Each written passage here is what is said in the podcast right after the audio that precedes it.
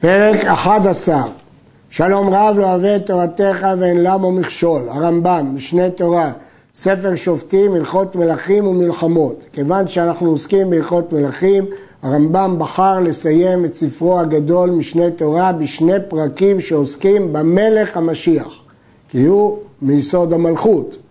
המלך המשיח עתיד לעמוד ולהחזיר מלכות בית דוד ליושנה הממשלה הראשונה ובונה, הביטוי הממשלה הראשונה מן הנביאים, ובונה מקדש, לפי דעת הרמב"ם, מלך המשיח גם יחזיר מלכות בית דוד וגם יבנה את המקדש. ומקבץ לדחי ישראל, וחוזרים כל המשפטים בימיו כשהיו מקודם. מקריבים קורבנות ועושים שמיטים ויובלות ככל מצוותן האמורה בתורה.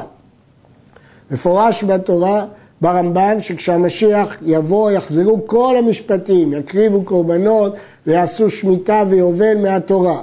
אגב, רואים מכאן עוד ראיה לדעת הרמב"ם ששמיטה בזמן הזה היא רק דרבנן. וכל מי שאינו מאמין בו, מי שלא מאמין במלך המשיח, או שאינו מחכה לביאתו, לא בשאר נביאים בלבד הוא כופר, אלא בתורה ובמשה רבנו. ואם תשאל איפה זה כתוב בתורה, שהרי תורה העידה עליו, שנאמר ושב השם אלוהיך את שבותך ויחמך ושב וקיבצך מכל העמים. אם יהיה נידחך בקצה השמיים, משם יקבצך השם אלוהיך, משם ייקחך והביאך השם אלוהיך. ומי יעשה את כל הדברים האלה? המלך המשיח שמקבץ נדחי ישראל. ואלו הדברים המפורשים בתורה, הם כוללים כל הדברים שנאמרו על ידי כל הנביאים. אף בפרשת בלעם נאמר, ושם ניבא בשני המשיחים, במשיח הראשון שהוא דוד שהושיע את ישראל מיד צריהם, ובמשיח האחרון שיעמוד מבניו, מבני דוד, שמושיע את ישראל מיד בני עשיו. אם כן המשיח הוא חייב להיות ממשפחת בית דוד. ולפי הרמב"ם הוא יושיע את ישראל מבני עשיו. ושם הוא אומר, הראינו ולא עתה זה דוד, אשורנו ולא קרוב זה המלך המשיח. דרך כוכב מיעקב זה דוד, וקם שבט מישראל זה המלך המשיח. ומחץ פאתי מואב זה דוד, וכן הוא אומר ויח את מואב וימדדם בחבל. וקרקע כל בני שת זה המלך המשיח שנאמר בו ומושלו מים מדיין, ספר זכריה. והיה אדום ירשה זה דוד, שנאמר ותהיה אדום לדוד לעבדים, זה שילוב של שני פסוקים.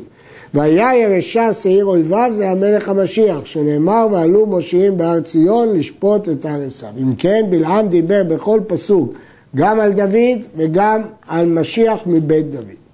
אף בערי מקלט הוא אומר, ואם ירחיב השם אלוהיך את גבולך ויסבת לך עוד שלוש ערים על השלוש האלה. ומעולם לא היה דבר זה, ולא ציווה הקדוש ברוך הוא לתוהו. אז ברור שהוא מדבר על מלך המשיח. אבל בדברי הנביאים אין הדבר צריך ראייה, שכל הספרים מלאים מדבר זה.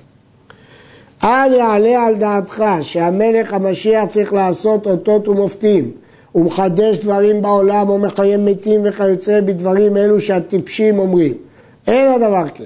שהרי רבי עקיבא חכם גדול מחכמי משנה היה, והוא היה נושא כליו של כוזבה המלך. והוא היה אומר עליו שהוא המלך המשיח. הביטוי נושא כליו זה לא ברור.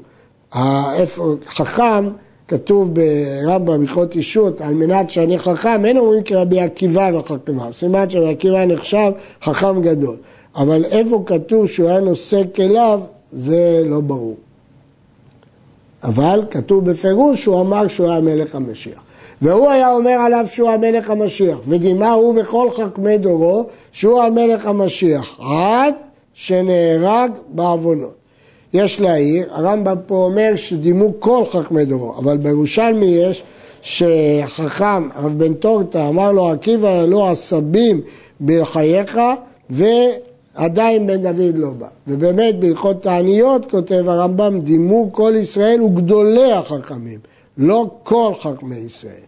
אבל כיוון שהוא נהרג, נודע שאינו המשיח. ולא שאלו ממנו חכמים, לא אות ולא מופת.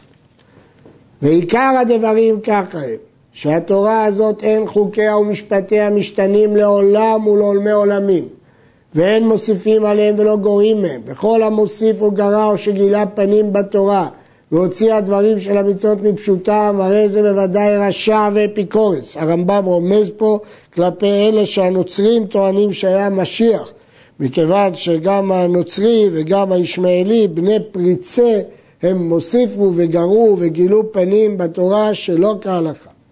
ואם יעמוד מלך מבית דוד, הוגה בתורה, בלי להוסיף ובלי לגרוע, ועוסק במצוות כדוד אביו, כפי תורה שבכתב ושבעל פה, ויחוף כל ישראל ללך בה ולחזק בדקה ויילחם מלחמות השם, הרי הוא בחזקת שהוא משיח, כמו שחשבו על בר כוכבא.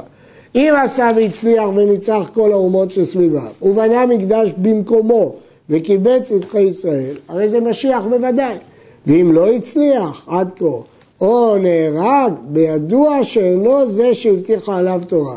והרי הוא ככל מלכי בית דוד השלמים הכשרים שמתו. ולא העמידו הקדוש ברוך הוא אלא לנסות בו רבים, שנאמר מן המשכילים ייכשלו לצרוף בהם ולברר וללבן עד את קץ כי עוד למועד ספר דניאל.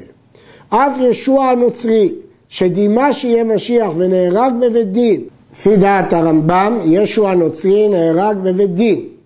וכבר נתבנה עוד דניאל, שנאמר ובני פריצי עמך ינסו להעמיד חזון ונכשלו. וכי יש מכשול גדול מזה, שכל הנביאים דיברו שמשיח גואל ישראל ומושיעם ומקבץ נדחיהם ומחזק מצוותם, וזה, הכוונה ישוע הנוצרי, גרם לאבד ישראל בחרב ולפזר שאריתם ולהשפילם ולהחליף התורה ולהטעות רוב העולם לעבוד אלוה מבלעדי השם. אבל מחשבות בורא העולם אין כוח באדם להשיגם, כי לא דרכינו דרכיו ולא מחשבותינו מחשבותם.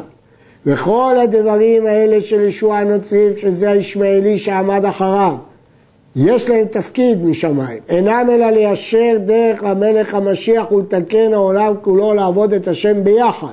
שנאמר כי אז אהפוך אל עמים שפה ברורה לקרוא כולם בשם השם לעובדו שכם אחד. כיצד?